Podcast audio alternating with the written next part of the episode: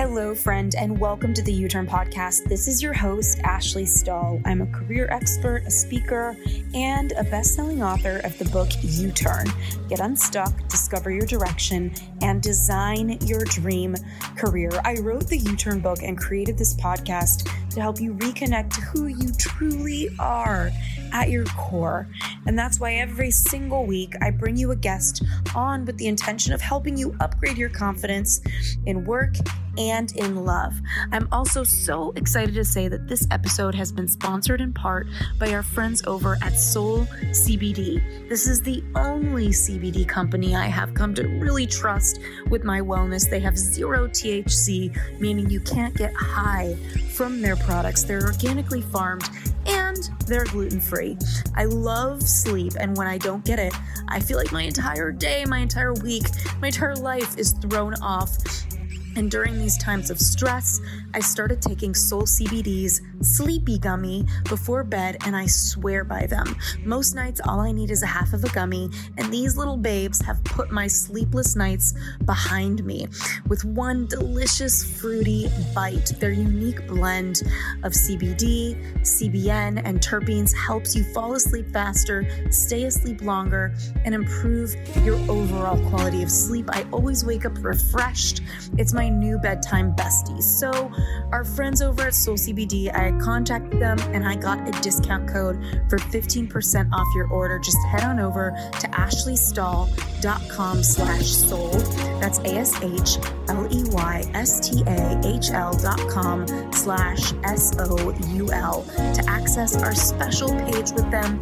And don't forget to use the code U-TURN at checkout. That's Y-O-U-T-U-R-N. Now let's get into this week's episode.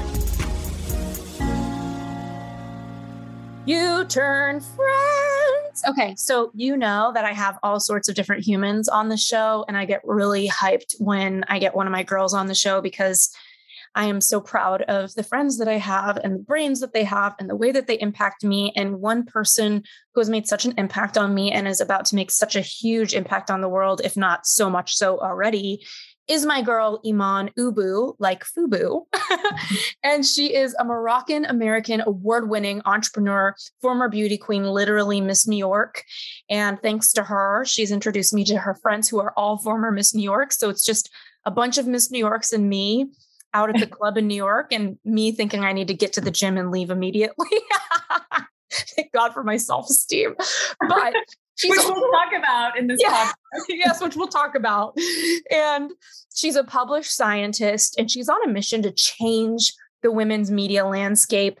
Um, she has diverse experience in business, in pageantry, and even in STEM, just in the sciences. And she noticed, of course, the, the obvious gender disparities in the workforce. I noticed them like crazy when I was in counterterrorism. It was just kind of a sausage fest, which is totally fine, but not my my preference for the workforce as a whole. And um, she really has examined the bias uh, across print and digital media. And she created Swaay, two A's, uh, Swaay Media, which is an all in one publishing platform for women. So um, she's championing voices of female changemakers through their storytelling over at swaay, S-W-A-A-Y.com. Today, we are going to talk about her brand new book that you've got to get a copy of. She has so much talent and story to share. It's called The Glass Ledge. I know that we hear a lot about glass ceilings, um, and her book, this concept is so cool, um, not just being about glass ceilings, but the glass ledge, how to break through self sabotage, embrace your power, and create your success. So today we're going to talk about what does it really mean to break through to your next level, discover yourself, and own your self esteem, um, just like she has in so many ways. Okay, I'm done talking. Hi, you're here. Thank you for coming. Thank you for having me. I'm so excited to finally do this. It's always a pleasure to be interviewed by one of my favorite women in the whole wide world. So I'm so happy to be here. If I don't say so myself. Story, everyone. We went out to celebrate. Iman just got engaged. And when she went to the bathroom really briefly to wash her hands, I had one drink and ate her entire celebration cake that I ordered for her to celebrate her own engagement. Yep. So true story. Just what a mess. Hot mess express. And you're just like this beauty queen with all the magic. Um, okay, so Tell me a little bit about why you wanted to write this book and how long the book was on your mind. Yeah. Um, well, I think so. The book was uh, four years in the making. Obviously, like many people, I've always wanted to write a book, right? But again, I never had a specific plan or timeline for that. I kind of just, in a way, manifested it um, almost around the right time or the wrong time, depending on you know when I look at it. But in 2018, um, I I thought I hit rock bottom um, because I, at the time, my company kind of lost a major investment that was going to change the game for us and take us to the next level. And it was an overnight, you know, rug pull from me. So one day um, I announced to the team, yes, we finally get the investment I've been following for so long. The investors agreed to come in and now we let's build a team, let's do this together. And then the next day, on my way to the office, I get an email from the same investors saying that their committee did not want to move forward anymore for different reasons and yada yada yada. And then like next thing you know, I'm laying off the entire team. I just, you know, had to break my lease in the office, pack my ba- my stuff in the trash bag, and like drag it across WeWork to the elevator. So it was an overnight kind of a shock for me and my life was basically flipped upside down because I was forced to pri- reprioritize my strategy for recovering from this devastating fall. So um, here I was officially hitting rock bottom. I was in a lot of debt, debt, broke, unemployed, battling severe anxiety disorder. Um, and despite having, you know, multiple other career paths I could potentially pursue, I really couldn't move on from this. I couldn't kind of just get up and give up on my company and everything that I built and the life that inspires me, most importantly. So I dove deeper into this state of reflection. Um, and my initial instinct was to blame society, to blame sexism, to blame all the stuff that I went through as a young woman trying to raise money and make it happen and, and make my company a success. You know, there's a lot of external barriers and a million hoops I had to jump through every time. So my initial instinct was, oh, I failed because of all of that. But then as kind of I moved on a little bit more from it, I realized that in order for me to rebuild this company, I have to rebuild myself first. Because at that time, I kind of realized that my voices in my head were so toxic. Um, everything that I was telling myself was an internalization of this uh, external oppression that I kind of had gone through. And I started seeing myself in a very flawed way. I just lost belief in my capabilities. I thought I was incompetent. Basically, everything that I was told during my rejections, I internalized and made my own truth. And I realized that that's very self sabotaging behavior and thoughts. And that's not really what's going to help me be a success. So at that time, there was an article that came out about me on Forbes and how rejection sometimes could be the beginning of a, a bigger vision for your business and a bold vision. And so a book agent read my uh, an article about me on Forbes, and then she reached out to me, kind of talking about how there's a potential book here. Um, at the time, I was too depressed to even think about it. I'm like, why would people want to listen to me? I'm literally at rock bottom right now. I don't even have anything figured out. I failed. I failed my team. I failed myself. I failed my my community why would I ever want to write a book about this? So I told her, let's put a pin on it.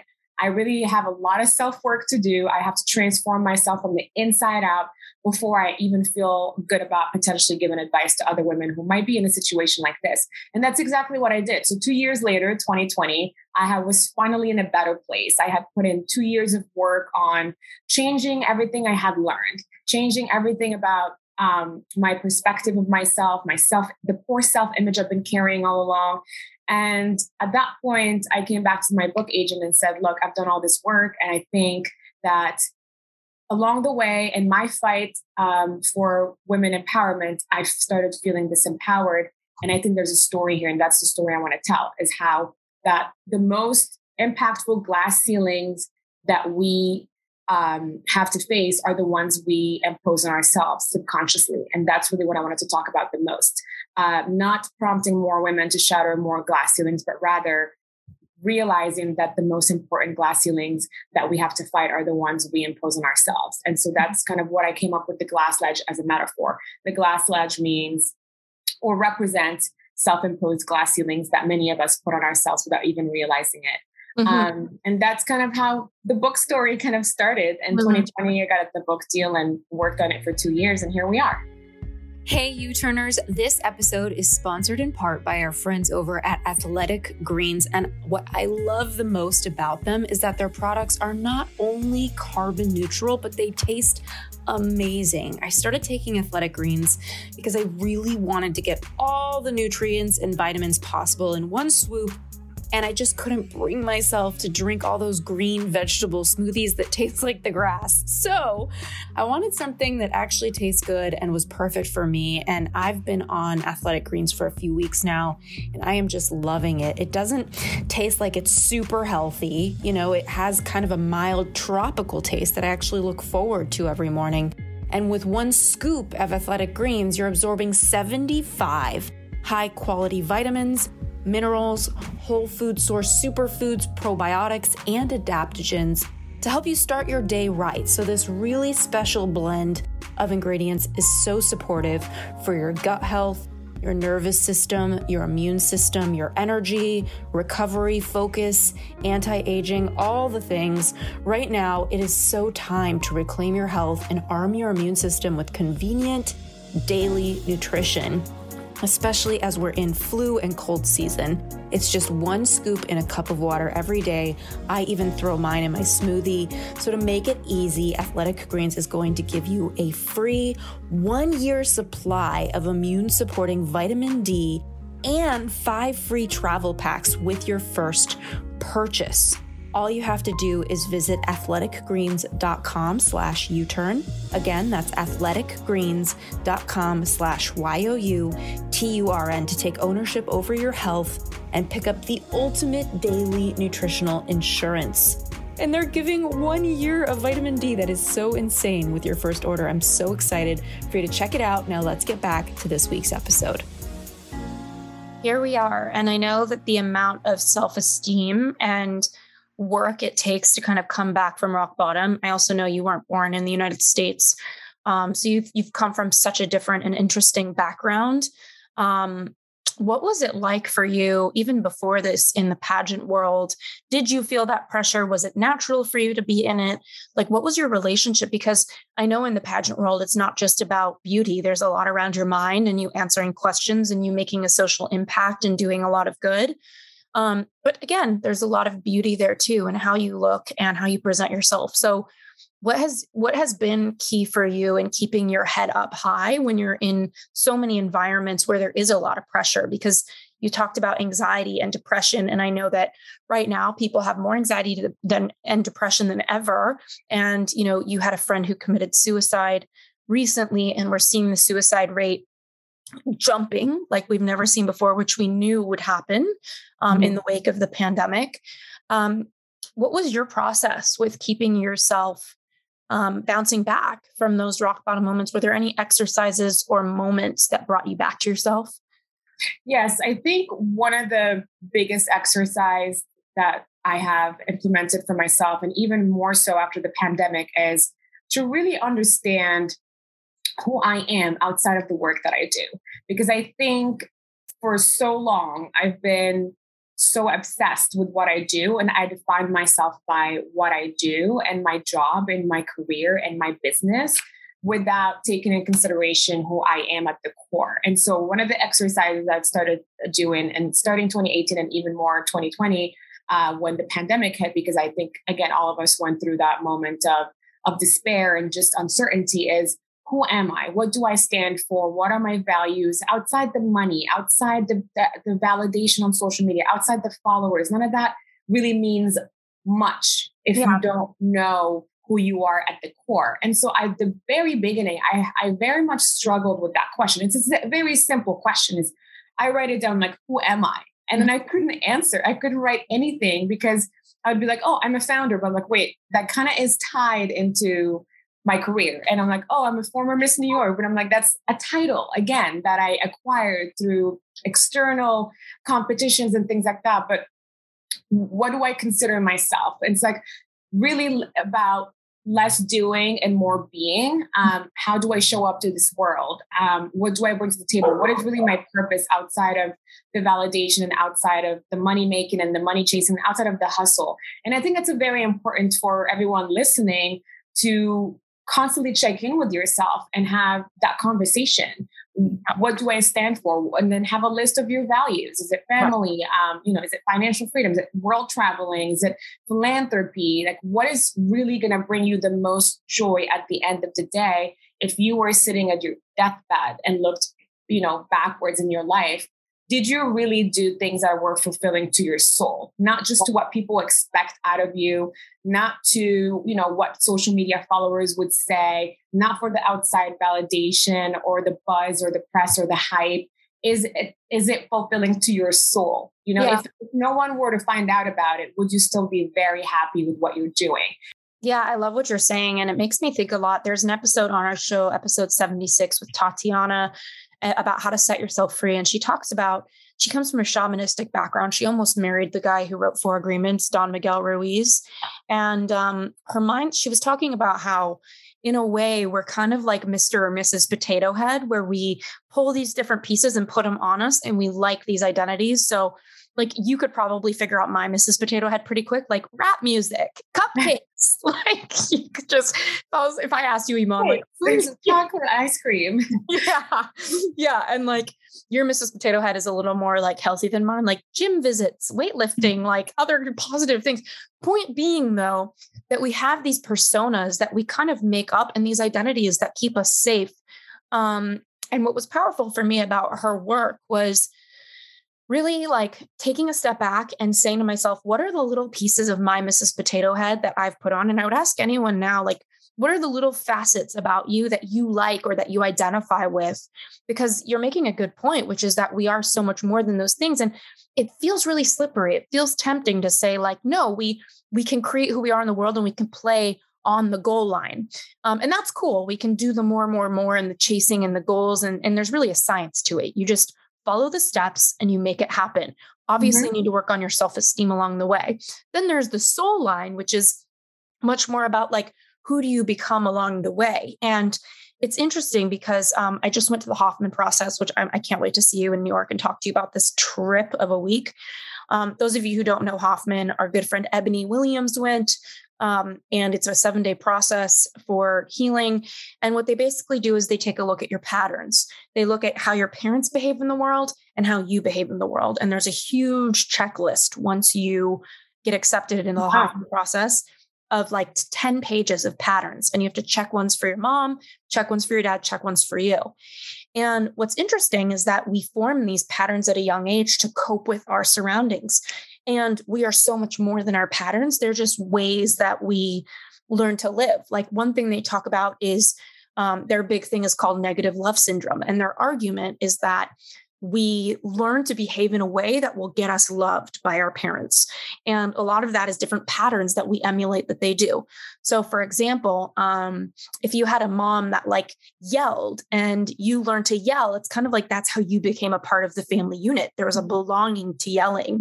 Um, and so I have all sorts of different patterns. Um, I get some from my mom, like she is very forgetful and she's kind of like there but not there. So mm-hmm. she kind of checks out. I do that. And when I look at her upbringing, the reason she did that, she had a mom with severe depression. Um, her parents were divorced, and like her her way of coping was to just not remember her life and kind of check out. Yeah. And um, when I lost my business, that was very useful. I would just check out. Um, mm-hmm. And so it's like we all develop these patterns at a young age that remove us from yeah. who we really are. And in a lot of ways, I think depression, like you're talking about, can just be suppression where we take on all these layers of behaving and these Mr. and Mrs. Potato Head pieces that aren't really us. And next thing we know, we're exhausted because we have to keep up this identity that maybe we're not. And so I love that you're kind of talking about like who the am I? achievement. Yeah. Yeah. And the sense of achievement, kind of you would think that by getting the next thing, you're gonna fulfill a void that's there and you're gonna be happy when you accomplish this or when you become a millionaire or when you write a book or whatever it might be. But I learned along the way that these are just things you collect. And yes, they bring you kind of temporary joy because it's like, wow, I did this.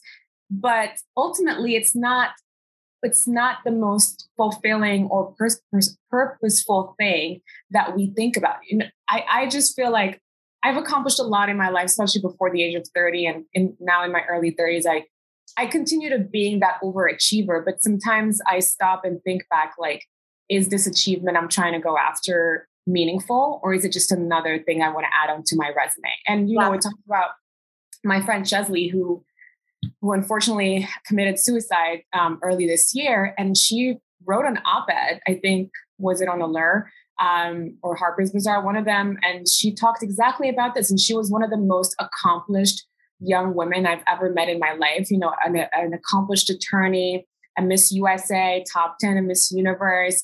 Um, she was an extra correspondent for Extra TV. She was interviewing the best celebrities out there. They all loved her. So you really, from the outside, you think she has had it all, but then here you are reading her op-ed saying how she still feels empty and that her sense of achievement is really driven by outside validation. And she's only doing all of that to add more lines in her resume, but deep down, she still feels empty. And I just had a heartache reading that because I sometimes behave that way.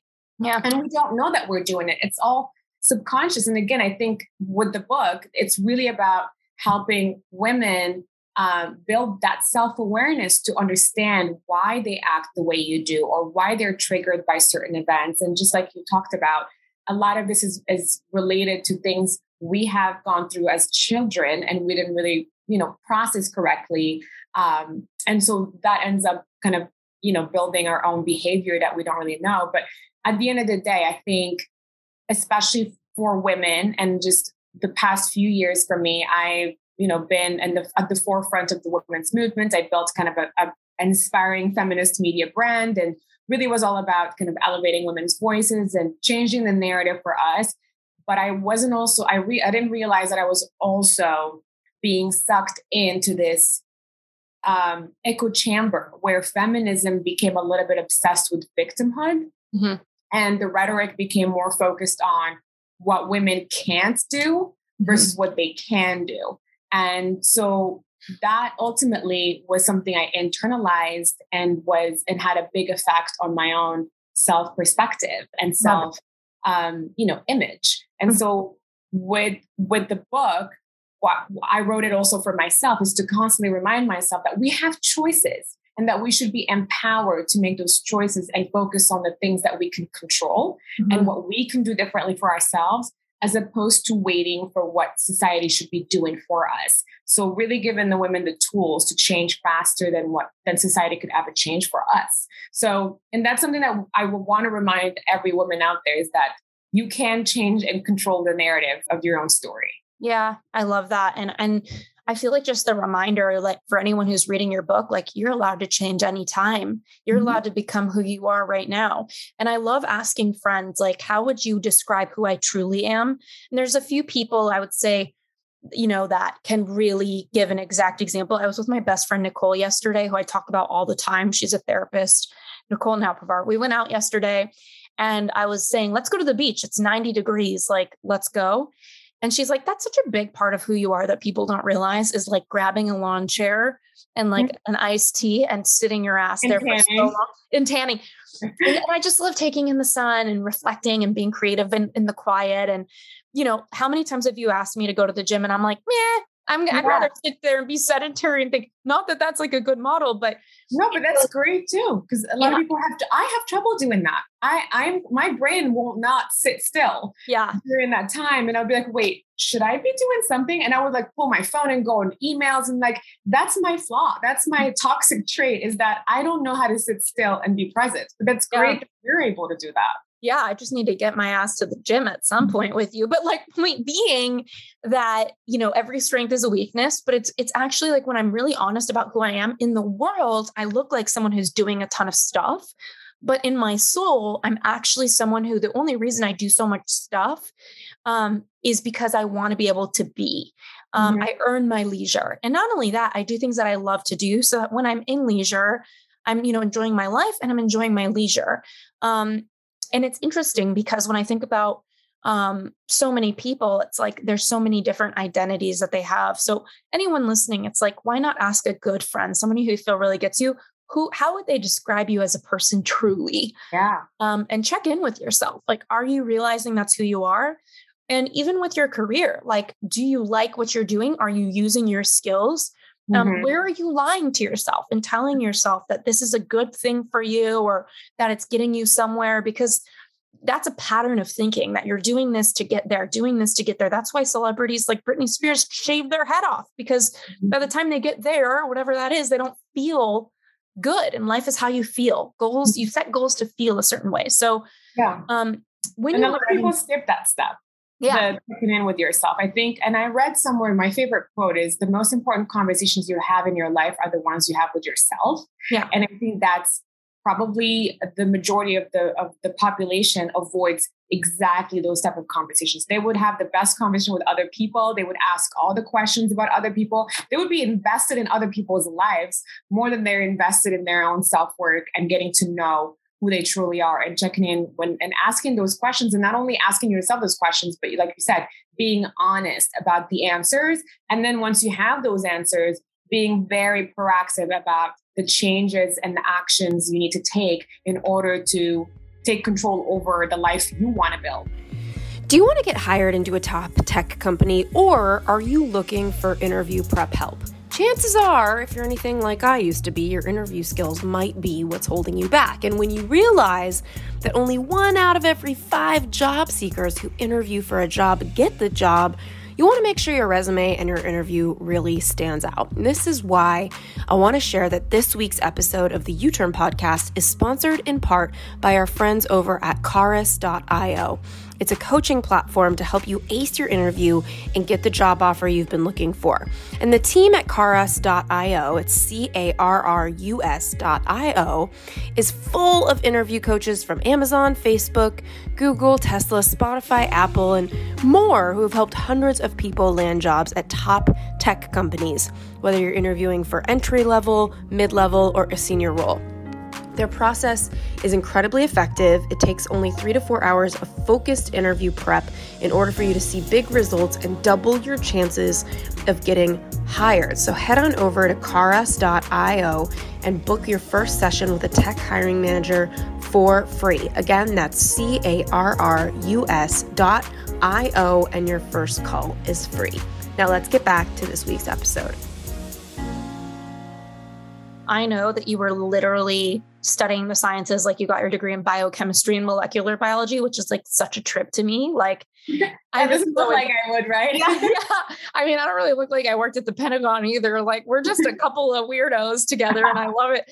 And then we're I know the, deceiving the world, you know, yeah. imposters. I know, and also like, but you know, getting your master's in bioengineering um, and working in cancer research. So obviously you're someone who likes data and i know you have a lot of that in the glass ledge book what is some data that really stuck with you um, or kind of guides you to keep doing the work that you do or, or things that you would want us to know either data just to help raise awareness or data that can maybe help us change something about ourselves or do things differently now that we know it? Yeah well i think for me the data was really focused on um, you know the state of women in the workplace. And I think it only got worse probably during and after the pandemic. Um, and that was always really the data that drove me to do what I do today, which is really try to be part of the change. And not only for myself, but eventually a collective change. Um, and so, and then a few things, um, like 17% of women are in C-level positions, which is crazy. That's a very low number being in tw- like around, you know, the, the 21st century. Um, at 2021, it was 21%. So from 2015 to 21 to 2021, it went from 17% to 21%, which is not a big jump, mm-hmm. um, especially that we have been in the midst of the women's movement, in the midst of the Me Too movement, the Time's Up, and we still really didn't see that much change. Um, to me, that's very discouraging. Hmm. Um, and of course, we all know the data around the pay gap. Um, mm-hmm. So, women in the US are paid 82 cents for every dollar paid to men, an annual gender wage gap of $10,000 around that. Um, and then women are starting high growth businesses more than ever before, but receiving only 2.8% of venture capitalist investments. This one for me is very, very hurtful because I'm one of them women that have been out there really um, challenging the status quo when it comes to raising funding for up and coming startups that are led by women. it's a very low number compared to how much women are starting, how many women are starting businesses on a yearly basis. Um, and then, of course, I think something that for me is very important, being that I'm the founder of a self publishing platform, is that across all media platforms, men receive 63% of bylines and credits even when it comes to talking about women's issues, mm-hmm. while women received only 37%. So again, now you're looking at the disparity between given platforms to elevate men's voices versus women's voices, even when it comes to issues pertaining to us. Um, and that's still a very, you know, discouraging number to look at, um, seeing how much we need to speak up more. So when I look at these kind of data or statistics, obviously the initial instinct is that we as a society need to do better. There needs to be change out there. And you kind of put it in the hands of like the outside world, right? The external world. But I started kind of practicing this different perspective is instead of things should be different, I'm asking myself and I'm prompting other women to ask themselves, what can I do differently? So when you look at data or things or circumstances that are not, you know, making you happy, that are not really what you're looking for, instead of asking yourself, oh, things should be different. What should other people do and what should society do to change? We need to be better at asking ourselves, how can I be part of that change right now? What are some of the things that I can do for myself to be part of the change um, and maybe increase those numbers eventually? And I think once it starts with individual changes, that's how you achieve collective change. You know, you can't wait for other people to do the work and then you kind of sit on the sideline and be like, well, I'll wait for things to change for me and then then I'll be happy or then I'll have what I want or I'll have what I need.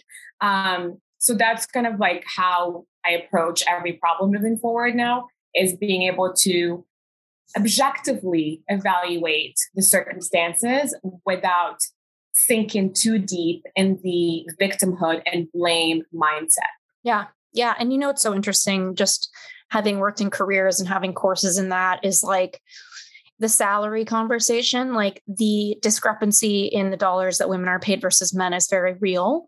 And there is also something around our, um, I don't want to know if it's, I, I don't know science enough to say it's our biology, but men are asking for more aggressive salaries than women are. So, in a way, despite the social reality that there is a discrepancy and that that can be at the corporate level, women are not asking as aggressively as men. And that's a self esteem issue. Yeah. So, you know, and, and why is it that when we look at the data, more women more women will not apply for jobs that they don't think they're qualified for and men will apply anyway. So there's a lot we can do in our own hands. Also supporting women. I see in the workplace there's a lot of like queen bee syndrome like i'm the power woman here that certainly existed at the pentagon when there was um you know a woman there that i was really excited to be around another woman. I felt a sense of safety and and she kind of did have that queen bee like she needs to be ahead of me she needs to be more looped in than right. me um so, what would you, what would be um, some ways that you think um, women can kind of work on their mindset, or what are some things you realize while reading the Glass Ledge, or questions you ask yourself that people listening right now could ask themselves?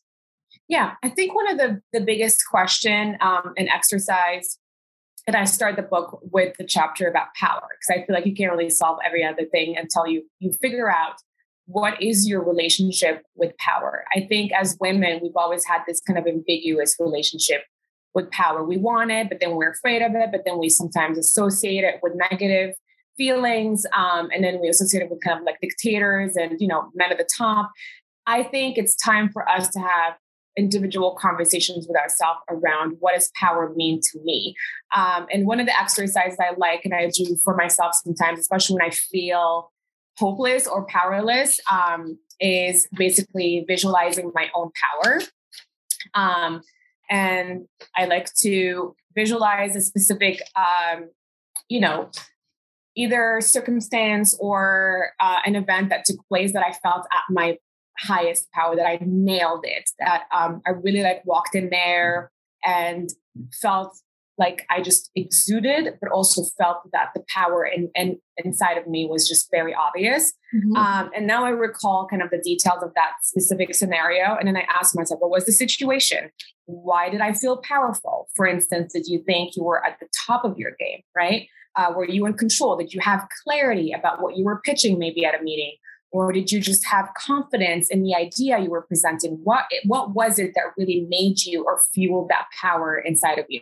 And what did the power feel like you know? Because i think it's very important for us to understand when we're having power and when we feel powerful what does it feel like physically? Mm-hmm. um, you know was your heart beating quickly? Were you smiling from ear to ear? Were you calm and still how does power manifest for you physically speaking and mentally speaking? And again what were what top emotions were in your mind? Um, did you feel competence? Were you excited? Did you feel confident? Did you feel unstoppable? Recall to yourself and journal this down. What was that situation like? And be very specific about how you felt physically mentally emotionally why that power was so obvious to you and maybe the people around you. And I think once you have a clearer idea on that, on how power shows up for you, you can channel that in every other situation moving forward. And it's something that's very subtle. But I have exercised this, and I remember like a, a specific moment for me feeling powerful was when I finally landed my very first investment and pitched an investor, and they were completely blown away by how I showed up and, and the idea and the way I presented it. And I now, every time I go into a meeting, whether it's just with my team, all the way to with high profile people um, in my career, I always channel that moment because I know exactly how now because I journaled it, I felt it over and over again, and I started visualizing it every time before I go into a meeting. I love that. And, you know, visualization, there's so much research to prove the power of it. And when I was at the Hoffman process, I spent about 15 to 20 hours that week visualizing and facilitated visualization. And so it's so good to kind of like, if you have something you're nervous about, that's why athletes do it and it affects their performance is mm-hmm. just visualize what it would look like if your best version of you, your most empowered version of you. And even ask yourself, like you were saying, like, when was a time that you did feel powerful and what was going on and why? And what were the beliefs you had? Really awesome. Um, is there anything I haven't asked you about the glass ledge or self esteem or anything that you want to share with everyone before we go? And, and can you tell everybody where to get their book? Yeah. Um, no, I think another another chapter that I just want to quickly uh, bring up because I feel like this is not, and you you talk about beauty queen all the time, so I feel like it's perfect.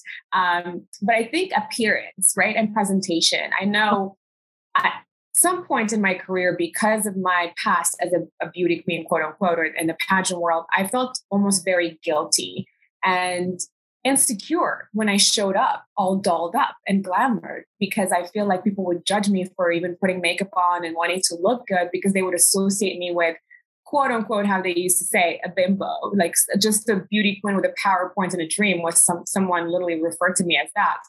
And I just want to reiterate how important it is to take your appearance seriously because I was a victim of basically letting myself go because I felt like people won't take me seriously if I if I showed up all dulled up.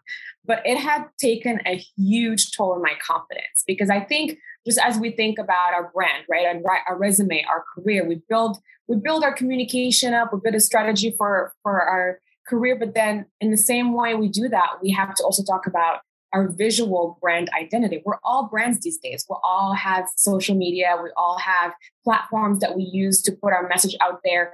And it's important to continually ask yourself, am I showing up as the leader or as the person I hope to become or I want to become? Um, and that also appearance is a big factor in it. And you should, especially women, shouldn't shy away from being who they truly are physically speaking. If it's long hair, great. If it's short hair, great. Like whatever that might be, it's not about beauty standards, but it's just about putting in the effort into building your visual brand identity the same way you build your career, your resume, your strategy for applying for jobs, your communication strategy, all that. And I think at this point, looking good is really economic survival. It's not just for vanity anymore. Mm. Um, and I think it's important that women keep that in mind and not feel guilty for wanting to be like to feel good and look good at the same time. Mm, I love this. Okay, so a call to action: those of you order your copy of the Glass Ledge, and also check on a woman today in your life that you think might need some support. No. Um, maybe make a calendar reminder on your iPhone once a month to just check on someone that's a woman in your life that could use some work or career support we all need it and it's that's how change happens one person at a time it's a ripple effect so thank you again for being here you are literally everything Thank you. And the book is available all on Amazon and every other bookstore that you can think of. So, and where can everybody follow you on social or website? Can you tell us that too? Yeah. So the book website is going to be up this week. It's called theglassledge.com. Um, and then for me, my social channels are all at Iman Oubou, I M A N O U B O U. Pretty simple. And yeah, you can email me, message me. I'm very responsive and I like to, you know, specifically give advice to people's personal situations. So please feel free to reach out anytime you want. Yeah, and if she's slow on her DMs, it's because I've sent too many troll messages. trying to because you too many reactions on my stories.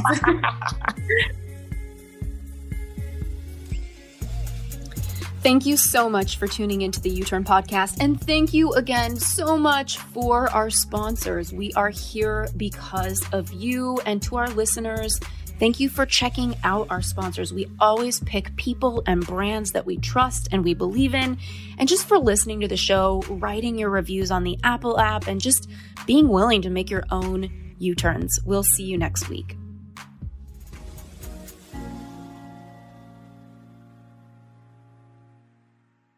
This episode is brought to you by the Yap Media Podcast Network. I'm Hala Taha, CEO of the award winning digital media empire, Yap Media, and host of Yap Young and Profiting Podcast, a number one entrepreneurship and self improvement podcast where you can listen, learn, and profit. On Young and Profiting Podcast, I interview the brightest minds in the world and I turn their wisdom into actionable advice that you can use in your daily life. Each week, we dive into a new topic like the art of side hustles, how to level up your influence and persuasion, and goal setting. I interview A list guests on Young and Profiting. I've got the best guests, like the world's number one negotiation expert, Chris Voss, Shark Daymond John, serial entrepreneurs Alex and Layla Hormozi, and even movie stars like Matthew McConaughey. There's absolutely no fluff on my podcast, and that's on purpose.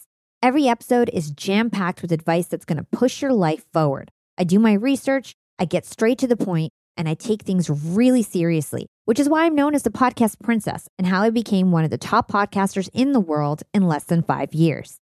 Young and Profiting Podcast is for all ages. Don't let the name fool you. It's an advanced show. As long as you want to learn and level up, you will be forever young. So join podcast royalty and subscribe to Young and Profiting Podcast, or YAP, like it's often called by my YAP fam, on Apple, Spotify, Castbox, or wherever you listen to your podcasts.